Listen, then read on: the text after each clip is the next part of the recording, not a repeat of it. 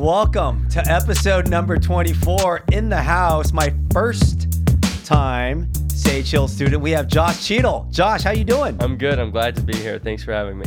No worries. You know what? I, I'm excited because A, I, I, I get to learn more about Sage Hill, but then UPenn. Yeah, you Right? I love it. Yeah, I have friends that have graduated there and their kids want to go there. Yeah. Uh, I don't think they're getting in. It's hard to get in, so we're going to find out what it takes to be a Quaker. I know a couple students, so we've had uh, before this conversation we talked about. Uh, so looking forward to this discussion. But first, always we want to thank our executive producer Murph Cargis. Murph Cargis in the house. He's giving all those prop signs up there. Josh Sage Hill. Yep. That's a tough ass high school. Yeah. It was great though. I loved it. Yeah. What did you what what did you take away from Sage? The biggest takeaway, I guess, the thing I like most about Sage is probably like the accessibility to teachers.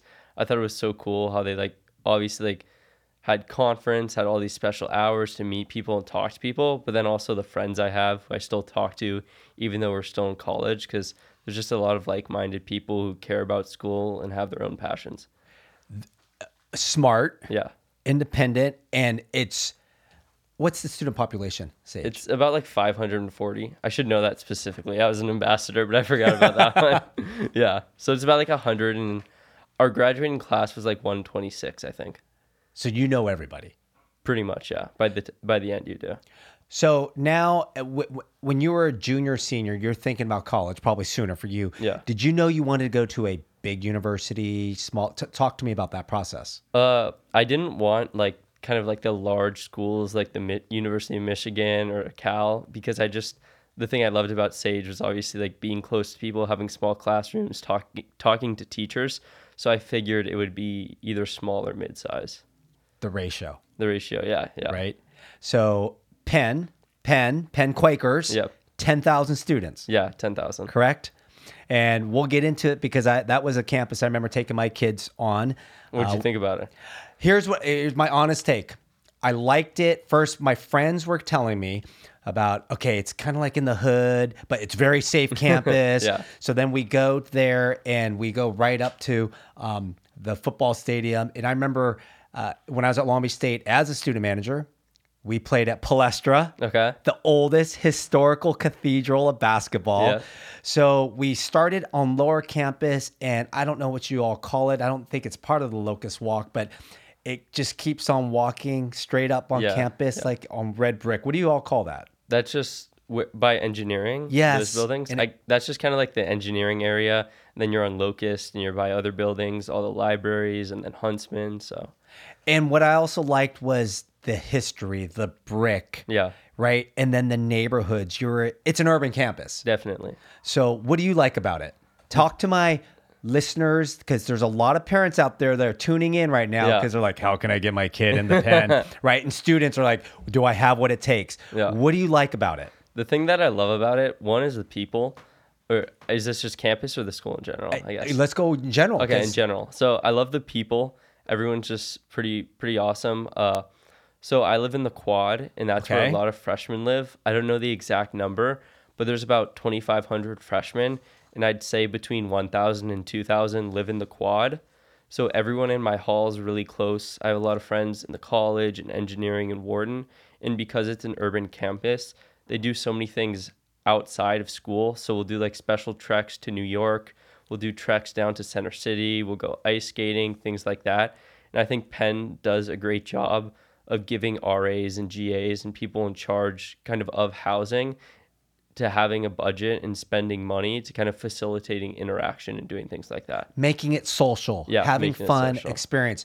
So you live in every college, every guest I've had, their university residence experience is different. Do you Yeah. have just is there like one roommate or do you have where there's two or three Yeah. you share? So it all ranges. In the quad, I know there's singles, doubles, and triples. I requested a single, but I got a double. So you walk in the room and there's a sink, and then we have a large room, and then two beds, two desks, two drawers, things like that. And where's your roommate from? Uh, my roommate's from Louisville, Kentucky. He's a really awesome. guy. Louisville. Yeah. I just went there this September. Does he love it there? Yeah, he loves it. He's not he doesn't love Kentucky, but he loves Louisville. And actually like that's one of the other cool things about Penn is you meet people like he's from Louisville, so I might actually go to the Kentucky Derby with him in May. So you meet all these different people you can kind of like go home with and like meet. And outside, it, it is urban campus. So uh, the have you gone to like the Liberty Yeah. Bell or where the Constitution was? I, I, I mean, Yeah, they have all the city hall stuff. I actually haven't really been to city hall itself, but I've been to Center City. They have like uh, a Reading Terminal Market. It's really awesome. They have a special German Christmas market and Christmas tree. They have this place called Penn's Landing, which is on the Delaware River, where they had ice skating and a bunch of different Christmas festivities. So it's cool being from Newport to be in a large city for the holidays and just see all the different things that are going on. out of your high school, Sage, how many other students are at Penn or even another Ivy League? Yeah, so there's three freshmen at Penn uh, from Sage, and there's two of us who are in Wharton, and then one who's in a dual degree between Wharton and engineering. And then in the Ivy League total, I'd say it's probably around like 10. So do you see when you're walking on campus, a campus of 10,000, Yeah. do you do you see a lot of familiar faces? Yeah, definitely. And because it's such an urban campus, it's really small. And we have this thing called Locust Walk that goes through. All the freshmen live in the quad. So it's not really spread out to where you're walking by yourself. So if I'm ever going to a place, I usually built in a certain amount of time to go a little early because I know I'll run into people like on Locust Walk and I'll talk to or get caught up in conversation with them. And, tha- and that's a good that's great advice and, Yeah. and, and tips given out to students because you do get caught up in in seeing a lot of familiar faces. Yeah, yeah. Or, or having friends and saying, "Hey, we're gonna, we're going to go walk to this campus or class together." Yeah. So where are you hanging out? Um, let's talk about the student union. Yeah. Do you hang out at the student union? Do you eat? Where Where do you go? So, in terms of hanging out, because you're freshman, you're kind of required to be on the dining hall for the first year. So, a lot of the hanging out will just be meeting up with friends for lunch or dinner, or going out to restaurants that are nearby campus, or just hanging out in the quad. But there isn't really one centralized area besides like a few coffee shops that people will meet up. And obviously, we're there for academics. Yeah. Right. What's your major? Uh, I'm at Wharton, so I'm studying business. Okay, and that's uh, amazing school. Yeah, it's great. Amazing it. school. The uh, the alumni network, I believe. If I, actually, I have some stats. I'm going to see. I'm to kind of see how prepared you are because I always like to ask this to students because this should be part of your college search and admission process. Do you know how many alumni are are in your Penn network? It's like 140,000, I think. 100 and some thousand. 170,000? 304,000 alumni, one of the biggest ones nationally. Yeah, and one thing Penn actually has is something called Take the Call, which is we have something called Quaker Net, where every alumni who's gone to Penn is in this database, and it has information on their phone numbers, their email, their type of employment, where they live, all those things. So you can just Google. Maybe you'll want to interview someone from this area or say you're interested in someone who's an executive in marketing working in San Francisco, you can type all these things into this network and then it'll drop down a list of all the different alumni doing that and then it's really easy to reach out to get on the call uh, phone call for 15 minutes to email or do things like that. Quaker Network. So I'm going to call out two of my friends right Yeah. now. I'm going to, we're going to see if they're in there. I It's- can I can just search them up really quick. all right. So Danny Thomas is one and his wife, Devin Thomas. Yeah. Okay. Yeah. So we can get back on that, but they both are in Newport Beach. Yeah. Their daughter, Sophie, Sophia. Yeah. All right. Sophia played uh, volleyball at Mater Dei. Yeah. And she's looking to go uh, be a Quaker as well. Yeah. No, I actually know Danny. Yeah, I, I visited Penn with him last year. Did you really? Yeah, yeah, I did. Yeah, he's a great Big guy. DT. Yeah, he's a big guy. Hey, Josh, come over here. That's exactly. Let me it. show you. Let me show you my name in the locker. Penn's the best thing ever. right? Yeah. There you go. All right. So let's talk about that. Do you know the graduation rate for Penn? I'd imagine ninety six percent. You nailed it. 96%. So, and to get in, the acceptance rate, because you're part of this. Yeah. So I only know regular because I applied regular last year, and that was about five percent. But I think overall was around seven. It's 9%. 9%, So now let's talk about because I have followers and listeners that may even drop right now. They're going to say, How the heck am I going to get in there? Yeah. Let's talk about the experience to get there. So, what was your ACT or SAT? So I took the ACT because I didn't do as well on the SAT, and I got a thirty-five on it. 35.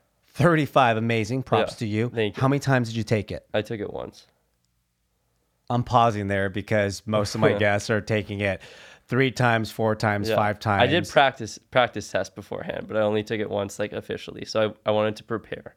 and and what year did you take that? I took it junior year. I took it in like September 7th. So it was the first test. And I think that was, I was very fortunate to get it out of the way because I feel like it would have been a whole lot more to have to deal with that junior year studying for the ACT. So I'm glad I was able to get yeah, it done. you didn't Yeah. have to worry about it. And Your parents probably didn't have to worry about it. yeah, they were happy to. All right, let's talk about the rigor and the course schedule at Sage. What Okay. was your unweighted? My unweighted cumulative, Yes. I only know the weighted actually. okay, what was your weighted? My weighted was 468. Four, six, eight. And what classes were we taking? How many Uh, APs? I think it broke down to about 13 or 14 and then maybe like four or five Excel classes. 13, 14 AP classes. And did you were did you take the AP test where now you're not taking certain college yeah, courses? so I'm very I'm very grateful for that. So Sage actually requires, I don't know if they changed it, I doubt they did, that you if you take an AP class, you have to take the AP test. So because of that, I got out of math because of Calc BC. I didn't have to do a language requirement because I took Spanish, but I'm still going to learn Spanish just out of curiosity, and I didn't have to take uh, econ. And then I was able to actually use computer science in one other class to fulfill credits at Wharton. So out of like 37 credits necessary to graduate, I'm starting at like 33. That's huge. So, what advice would you give students out there that are on that high track academic as well as mid tier? You know, I'm going to school. Yeah. I might not have 12 to 13 AP classes, but Yeah. as they go through this process and getting into, uh, you know, their senior year, what advice would you give them? I think one thing everyone says to like be well rounded, but one piece of advice, I don't know if it's true, but it made sense when I heard it, is that admissions officers and administrators don't really want well rounded students. They want well rounded classrooms because they want to bring people with diverse perspectives and diverse experiences. So I think it's much more valuable to have two or three things you're really passionate about that you excel at, as opposed to like kind of being on the email list and being involved in about four or five, six clubs where you don't really do a whole lot. You know, Josh, one of my other guests, and she was Newport Harbor. She's at uh, almost the same Yeah. credentials as you. She said, I think I just checked the boxes off. Yeah. Right. And I wasn't really great at one thing where I stood out Yeah. uh, to get into some of the other top choices that she had.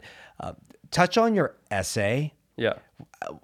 What was your essay about? So the essay, I chose the one. I don't remember exactly what the topic, but I did the Common App, so it was like a personal experience or challenge or learning. So I actually wrote about my Eagle Scout project in that one. So I kind of just like talked about the project's development, carrying it out, what I learned from it, and just and you kind of have to like show the different skills, the different personal qualities that you bring to the table and let them kind of like come to light when you write your essays. And you used an external uh, counselor. Yes, correct? I did. Yes. And I mean, that's how you came here. Jerry Fraser, Yeah, Jerry one of my uh, earlier podcasts. What was, what do you recommend to students and parents of using an external counselor? I think it's good. A lot of people don't use it until about senior year to start with essay help, but I think that kind of defeats the purpose of an external counselor because if you're going to invest the time and the money in having one, so much of the value isn't in reading essays because there's so many essay readers out there, but it's in getting to know you and recommending different clubs, different activities, different extracurricular things you can get involved in at an early time so that you can gain those leadership skills, gain those experience. Because if they kind of get to know you and understand who you are and what you've done, then when it times comes time to actually looking over the essays senior year and doing other things in, it, in terms of advice with college, they'll be able to give you better advice grounded in experience. So when did you start using Jerry? I started using her, I believe, uh, the middle to end of freshman year. So I think the beginning of the spring. So, followers and listeners out there, start early. You remember when Jerry was on here? She has a certain amount of students for each class. Is it 15, I think? I think it's 20. Okay, 20. Okay. And my so my oldest daughter, a freshman at University of Washington, Yeah. a class of 19, uh, started at an early age, freshman year. Julia, who's a senior at Mater Dei, is in her class. And I and I asked her, I said, Jerry, you have one more coming. I go, I have my son Joshua Fong, uh, eighth grade, and she said. My class is filling up. She goes, get them in freshman year, and and you only see her one time. I think your Yeah, freshman yeah. year, maybe twice your sophomore year. It starts ramping up your junior and senior year. Yeah. And there's a big takeaway that my kids learned from her and that she expressed on the podcast. What do you think you learned the most from using her? I'm going to kind of tee it up and maybe have your parents maybe in the beginning, but then at the very end, they're kind of not involved. Yeah. Right? What- Was there any big experience or takeaway you learned from Jerry? I think the biggest thing was that it's like really important to look into these activities and extracurriculars because depending on your high school, they might not have the infrastructure in place. They might not reach out to all these programs. They might not have clubs. But if you're willing to kind of do the research and do the work yourself, then it's perfectly reasonable and possible to kind of get involved in all the different things you might be interested in. So you talked about what your major was Yeah. and what you eventually want to do after finishing Wharton uh, School of Business. Do you know the average salary from your I school? would bet it's like eighty-eight thousand dollars. It's eighty thousand. Okay, I mean, for a graduate, a graduate, Yeah. that's not. I mean, that's Yeah. not too shabby, Pre-bonus, right? that, yeah. Investment banking, tech, real Consulting, estate, all of that, yeah. consulting. I mean, I do my research of of before I interview candidates, especially schools that I'm interested in, where I know my kids have no business even. We looked at it, but I was at a Yeah. at a young age. But th- uh, just browsing through your specific school, Yeah. and the network, the classes, the experience, and you're only a freshman. Yeah. You have a lot to look forward to. No, definitely. And that's my favorite part of Wharton is how it's so pre-professional because I think there's like value in obviously studying, but I find even more value in actually doing things and that's why I went to Wharton because they place such a large focus on having guest speakers, on doing these treks, on getting internships and learning from a young age. So it's not like senior year rolls around it's like, "Oh, I have this skill, but now I have to learn how to monetize it." You kind of learn from the beginning what you like to do and you're able to build off of that. You're well in advance. You're four years Definitely. in, in advance. I mean, w- one of our previous uh, podcasters, one of my guests was Northeastern. Yeah. Okay. Where they have a co-op. Are you fam- when No, you I'm were not at familiar with that. I see and that's why we had them on the podcast because a lot of students, as well as parents, aren't familiar with co-ops. Okay. You learn in class, but then you actually go apply it. You could take three co-ops during your tenure at Okay. Northeastern, and you graduate in five years. But you're getting paid anywhere between twenty and forty dollars for this co-op. You might think you're into this major and you really not like it, but you're learning in classroom, and then you're actually applying the skill, like Yeah. on the job training. Because at the end of the day, employers want you can even ask DG. I just want I want like you know looking for experience, Yeah, right? yeah. But that that's huge. Yeah, definitely. So besides Penn, where else did you look? So I was going to apply to nine to like nine or ten different schools. Okay. And then I got into my early option, so I took three off and I only applied to I think six or seven. So what were the six or seven you applied to? I applied to Penn, Harvard, Stanford, Georgetown, USC, Michigan, and Duke. Who did you get accepted to? Who did you de- decline from? I got declined from Michigan and I got declined from Stanford. So I got into Harvard, Duke, Georgetown, Penn, and USC. It was Penn number one. No, I hated Penn. Yeah, I did. That comes to a surprise. Who was your number one? My number one was Harvard, actually. All right. Not too shabby place to be, right? I'm Yeah. sitting here with uh, I love I love just smart people. All right. So Harvard was number 1. Yeah. And who was number 2? Oh, I I never really thought past that. Okay. Like there was just it was Harvard. I really liked a lot, and then there were a bunch of other schools that I was uh, pretty interested in. if I would have liked USC, uh, if because but they have like the merit scholarship program, so I wasn't considered for that. Okay. And then I really liked visiting Duke. Duke was actually my favorite campus when I visited. And then I like Georgetown a lot. They had McDonough School of Business, obviously, and then Penn has a business school. Let's talk about some of these campuses because I visited Duke. Yeah. Very his, the buildings are amazing. Oh, it's beautiful. I loved it when I visited. green, Yeah. right? Kind of, it kind of reminded reminded me of walking on your campus. Okay. Just some of the historic buildings. Yeah. But so why not Duke? It's just one. So when I was thinking about it, Duke's a liberal arts school. So it was kind of like the last four I was thinking were Georgetown, Penn, Harvard, and Duke. And I thought if I were going to go liberal arts, I'd rather go to Harvard. And if I'd go business, I'd rather go to Wharton than McDonough. So it was kind of between Harvard and Wharton.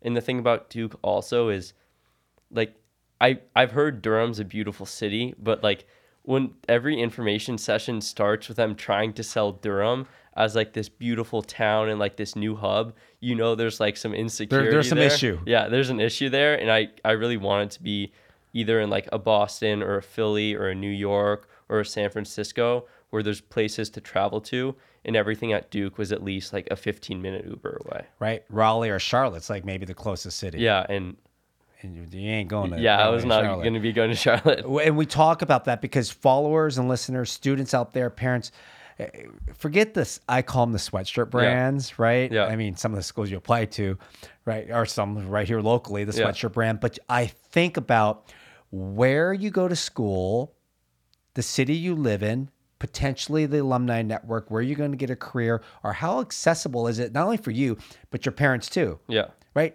Get to Philadelphia. That's a nonstop flight, Yeah. based off of where you're flying out of. It's long. Yeah, I actually flew in through LAX, and I don't think I'm gonna do that again. But still, it's it's a lot easier than like going to a much farther off school. Right.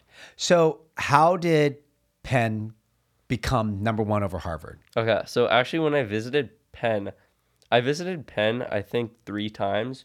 In the first two, I really did not like it. Like it didn't seem happy. It was in the city. We stayed.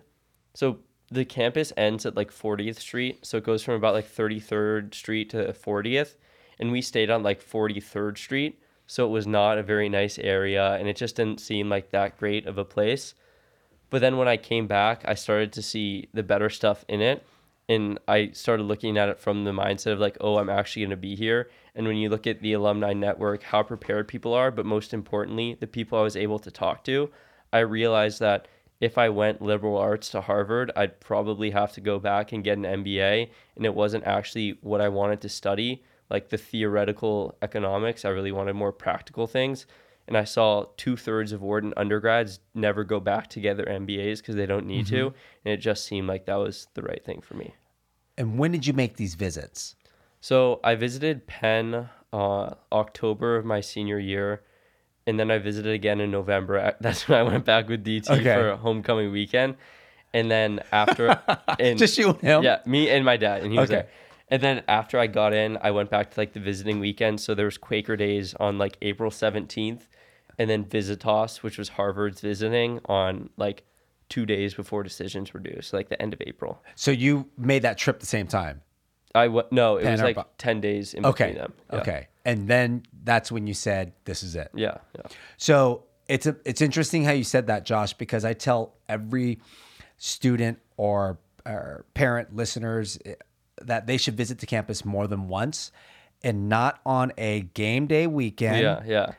right? And they should go visit it maybe like on a Tuesday or Wednesday when there's When everyone's in the going on, library and nothing's happening. right? Yeah. And you can't just go off of one visit, two visits. Oh, definitely. So, can you? What do you tell my students, or what do you tell the listeners out there when they're going through that process? Yeah. In terms of visiting. Yes. Okay, I- Making that selection. Yeah, so I think it's really there's a few things you have to consider. One would be if you could actually see yourself at that school.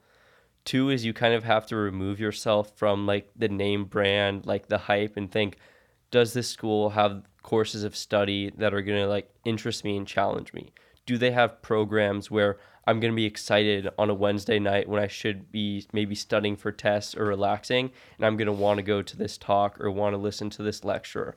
and also it's kind of like the people you meet there because at the end of the day you're going to be spending so much time with people honestly maybe too much time, especially if you're in like a big crowded dorm. So you really have to analyze like, are these the people not only I'm going to spend the next four years of my life with, but when I go get a job and when I go work, and then I'm going to be in touch with these people for the rest of my life. So you kind of just have to look into the future because no matter what school you're going to, there's kind of like a different version of yourself that might come out and you have to understand which one do you want to actually be. You hit it right on the dot because my daughter that went to Washington, we visited that campus, I think, four times. Okay. Yeah. And I said, um, the last time we visited, I said, Can you see yourself here? Just walk. I don't care. Just go walk on campus by yourself. I'll Yeah. sit in the student union. what impact are you going to make? Yeah. What, where do you see yourself? And now she's back for the break. She's it was between Washington and Northeastern. Okay. And we kind of wanted her to go to Northeastern because Okay. of the co-op. And I just thought I thought about alumni, network, career, job, and she said this was the best decision I ever made. Okay. Right. So obviously that's that. It, it all works out at the end of the day. Definitely. And then what I always tell my listeners is it's your kid's journey, not your parents, not Yeah. Mr. and Miss Cheadle. So let's transition into you have three older brothers. Yeah. Right how were your parents? Were they did they put pressure or stress on you? Uh, you're obviously the fourth one. The first pancake was already messed up, right? Yeah. You're the perfect pancake. I don't know about that one. yeah. So, d- walk me through. Did, did they leave you alone, or or Not at all. Uh, but actually, quickly, if Yes. anyone wants to see something on that, they should look at Emmitt Smith's son. He committed to Stanford over Florida Gators, and there's this video that's gone viral. His response to that. So I think that's obviously there's so many factors at play in terms of who's paying for the college and everything that el- else is going on. But I think parents would get a lot out of watching Emmitt Smith's response. Uh, I don't think my parents have forgiven me for not going to Harvard even to this day. really? Okay, Yeah. let's talk about that. Yeah. Why? Uh, well, when they visited Penn, they didn't like it. My mom thought it was in a bad location. My dad thought there was too much Greek life, like not enough studying going on. My mom loved Boston, and I think they wanted to visit, and they just didn't think that Wharton was like a good place for me. So they, yeah, they were not too excited about it. So now you're home for the break. Are are they still kind of bitter? A, a little bit, yeah. I make jokes about Boston and things like that. Like when they actually visited, uh, there's the this hotel called the Inn at Penn, and it's right across the street from Penn. And they visited for like a night to come have dinner with me. So like I actually called the hotel ahead of time, and I had like a plate of cookies set out that said like "Welcome to Cambridge" on the bottom of them, just to like mess with them. Uh, I like you, Josh. yeah, yeah, just to have some fun. But uh, like obviously, I don't know. They probably would have rather it would have been Harvard even now. But they see that I'm doing well at Penn and that I really love it, so they're fine with that. At the end of the day, should be because it's what you want. exactly. Not what they Yeah. want. And I love it because you're it's Ivy League. It, the courage did, Yeah. was that a hard decision for you to make? Yeah. So, well, one actually, too, to give them credit, like after when I told my dad, he was like, "Yeah, like it's your decision. Like we're happy for you." Yeah, it was hard to make. Uh, like I know everyone. At, I'm pretty sure everyone I went to school with didn't expect I would do that, and like different counselors and stuff. So, we have like when May first rolls around, everyone kind of wears their college shirt to school that day. Okay. And I remember my first block was AP Gov, and I like w- I came in wearing like my Wharton sweatshirt, and like quite a few people were surprised about that one. Second yeah. take, second Yeah, looks. yeah. Look, they were like, "Oh, like we didn't think you'd go there." And I was like, "Okay." It- Did it feel Josh like signing day where you had the Harvard hat and the Penn hat and oh psych I'm gonna put the I'm gonna put the Penn hat on. And I could have made one of those like highlight videos where you make your decision. Yeah, I actually saw a funny video like that. It was like a, a student did like an academic one of those, and it was pretty funny. Uh, but yeah, and like you get all the gear and stuff, and like in the few months up, you get to wear all the different uh, college shirts. So it was cool to kind of like get all the different UPenn merch, all the hats, the shirts, the sweatshirts. Is your mom and dad buying in now? Do they have like the the cups, the mugs? No. You should just get them Harvard stuff for Christmas. that. Yeah, I already got him Harvard mom and dad shirts. So Classic. Yeah. And so the big takeaway, right? Why don't you tell the parents out there what the big takeaway is? I, I think the big takeaway is obviously there's a lot of factors at play, but at the end of the day, I think it's your kid's journey. And I think the best thing, I don't think parents are ever going to change their kids' minds. If anything, my parents telling me what to do makes me want to do the opposite. So I think the best course of action is to always just tell them you support them and that it's their decision, that you're just really excited to see what they do. And students, what would you tell the students? Because some are maybe fearful.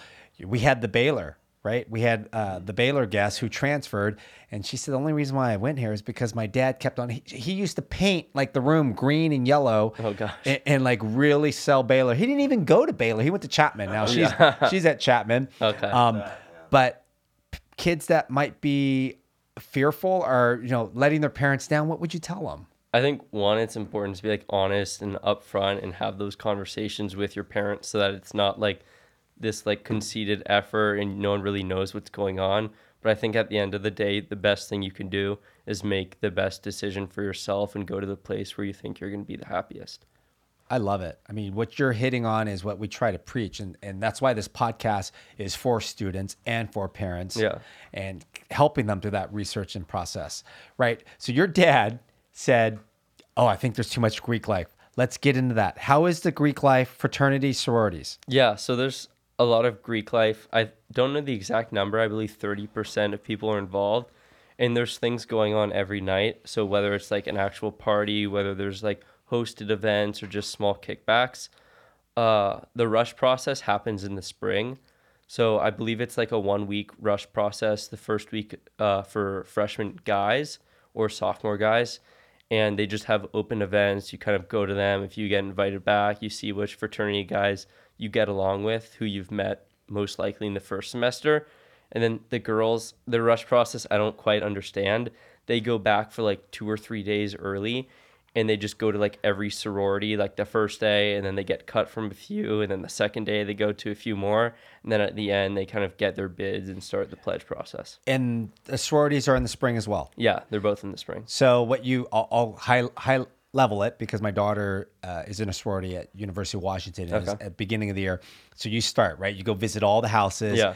They drop you, you drop them. At the end of the day, it's like a little pyramid funnel. Yeah, yeah. And it does work out, right? Um, there are some benefits of, I think, fraternities and sororities rushing in the fall as Yeah. compared to spring. It seems like Penn's in the spring because you do meet, yeah you, you know, your peers and your friends. yeah Um, and fraternities are different yeah. Uh, of and it's kind of open throughout the whole definitely. Hey josh yeah you can come on come by for lunch or come by. Yeah. we're having a late night things like that.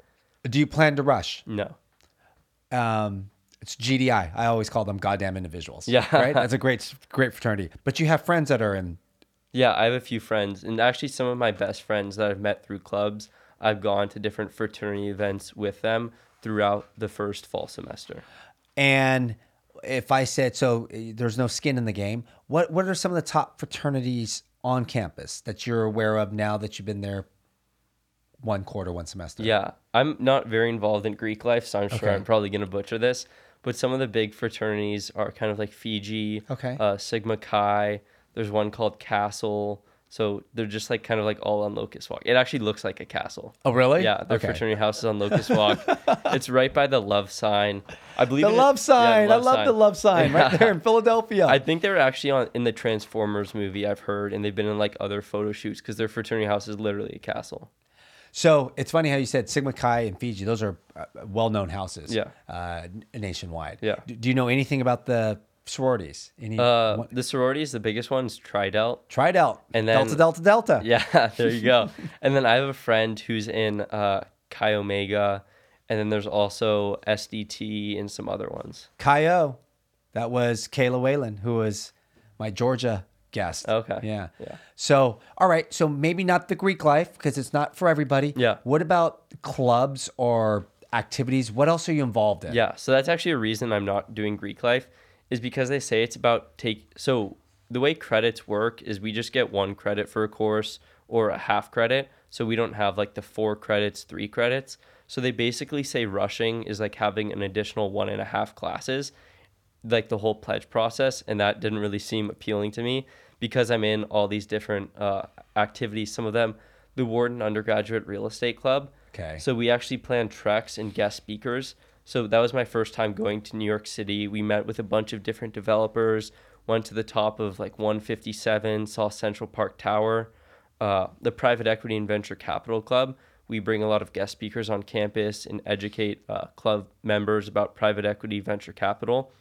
Another club I'm in is 180 Degrees Consulting. Okay. So we actually have consulting projects. I'm in a team with about six people, and we consulted for a startup called Beekeepers Naturals.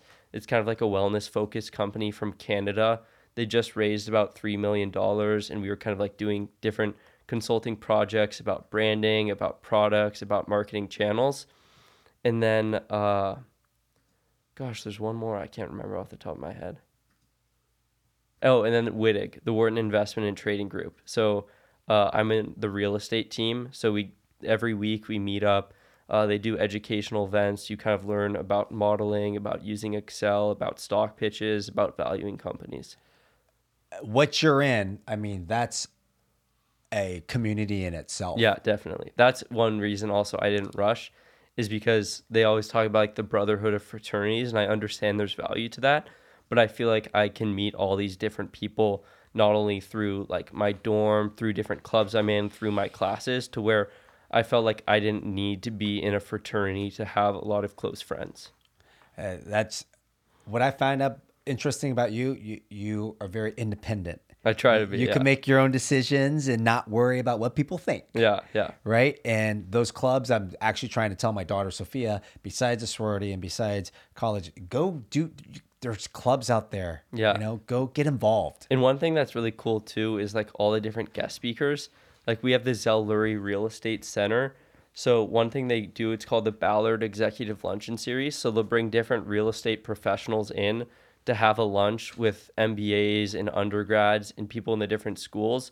They get like catered lunches every few weeks, and it'll be like someone who's running like a two billion dollar like private credit fund in like Europe or someone who does like distressed real estate investing in South America. So there's just so many cool opportunities to learn about things. Do you plan to do study abroad? I'm thinking so, yes. Okay. So one of my favorite places when I went to Philadelphia, we are just talking about this last night. My daughter's I was telling you about her friend Yan. Yeah. And she's she's like, Have you ever had a cheesesteak? And she's like, Huh? like I love cheesesteaks. And I'll tell you two places I don't like. Yeah. Pat's and Geno's, because those are like the trendy, most popular places. I heard. D'Alessandro's is the best. I haven't been. Okay. The one I liked, Yeah. and it might be a track from the school, is Jim's. I think okay. It's, okay. So Jim's on the corner of South Street. I had to look it up again because I took a video of it. Yeah. But just I always tell people don't go to Pat's, don't go to Geno's. I'm like giving them bad props Yeah. because people that went to Princeton or from Philadelphia or Penn, they're like telling me don't go there. I said I don't want tourist place. I want like hole in the wall good. Yeah. So I think that's what Jerry actually told me too, because she has her like uh, I believe her father and her father-in-law and her husband I think are connected to the University of Pennsylvania. So she told me I think Jim's was really good too. It's it's amazing. Yeah. It's amazing. So what would be the last words of encouragement that you can give followers out there? You have an amazing story, by the way. It's uh, and I love interviewing. Uh, for, by the way, for your story, it's a certain few of the followers and listeners, right? Not everybody's above that three Yeah. in the ACT. I say if you get start with three, that's a good thing. But then as you get higher, 31, 32, you open your doors. Yeah. And that's why I think it's nice to have you on. But um, to, to give my audience something to take away from your whole experience, what would it be? I think the most important thing to do is find activities that you're actually interested in. Uh, like in high school, I did a lot in terms of like public speaking, debate, things like that. And I felt like I didn't enjoy a lot of what I actually did. In fact, I wasn't really happy in high school because I felt I was spread so thin. And like sophomore, junior year, I'd be like, I don't really want to do this, but I feel like I should keep this on my resume for when I apply to colleges. But I think what's really important is to actually find activities, to find events, to find topics you're passionate about, and to dive really deep into them. And if you see something that other people are doing, or you see something that you're not really interested in, to kind of like have the maturity and the independence and the ability to say, like, no, I don't really want to get involved in that, and to just focus on what you enjoy. And it looks like you've done that. I'm trying, yes. right? It's Doing a, great job It's a it. daily battle. I'm going to put you on the spot here. So far, I have a great percentage of batting average here. Okay. All right, this is going to help you Okay. when when you graduate, right? You want to take a bet on whether I get it? That'd be fun. What, what over under? No, you. Over under. What do you Murph. I'm gonna say he gets it. Me Okay. too. Who's the president of UPenn? The president, Amy Gutmann. Nailed it. Talking about- She's big there. Yeah, we love Amy Gutmann. Yeah. She a- amazing, right? I could just tell he was gonna know. So you're an investment banker. Who's one of the biggest alumni? The biggest alum in investment banking, Our financial industry. financial industry. Well, there's just so many. One, I mean, in my generation or your parents' generation, right? Oof. I'd say probably Jon Gray is b- big. Is there someone else? Warren Buffett. Warren Buffett. Warren Buffett. Oh, but he didn't graduate. So that's Oh, they just uh, okay. no. Yeah. Oh, see, he got me. No, yeah, he went to Columbia because he read Benjamin Graham, The Intelligent Investor, and he never actually graduated from Penn. He went to Columbia to learn from him directly. Better answer. Yeah. See, I'm. I'm gonna work for Josh Cheadle. I We'll want to work for you, Josh. one. Just remember who gave you your first shot on the on my remember that. podcast, right? Yeah. I want to thank our executive producer Murph Cargus for running uh, this podcast and our guest. He's been great from Sage Hill, formerly of Sage Hill in the Newport Beach area, now at UPenn, having a great time making his own decisions, Definitely. creating his own path, his journey. Josh Cheadle, thank you for having us. Our executive sponsorship, Fonger News for the student manager. I gotta say, I'm out. Thank you.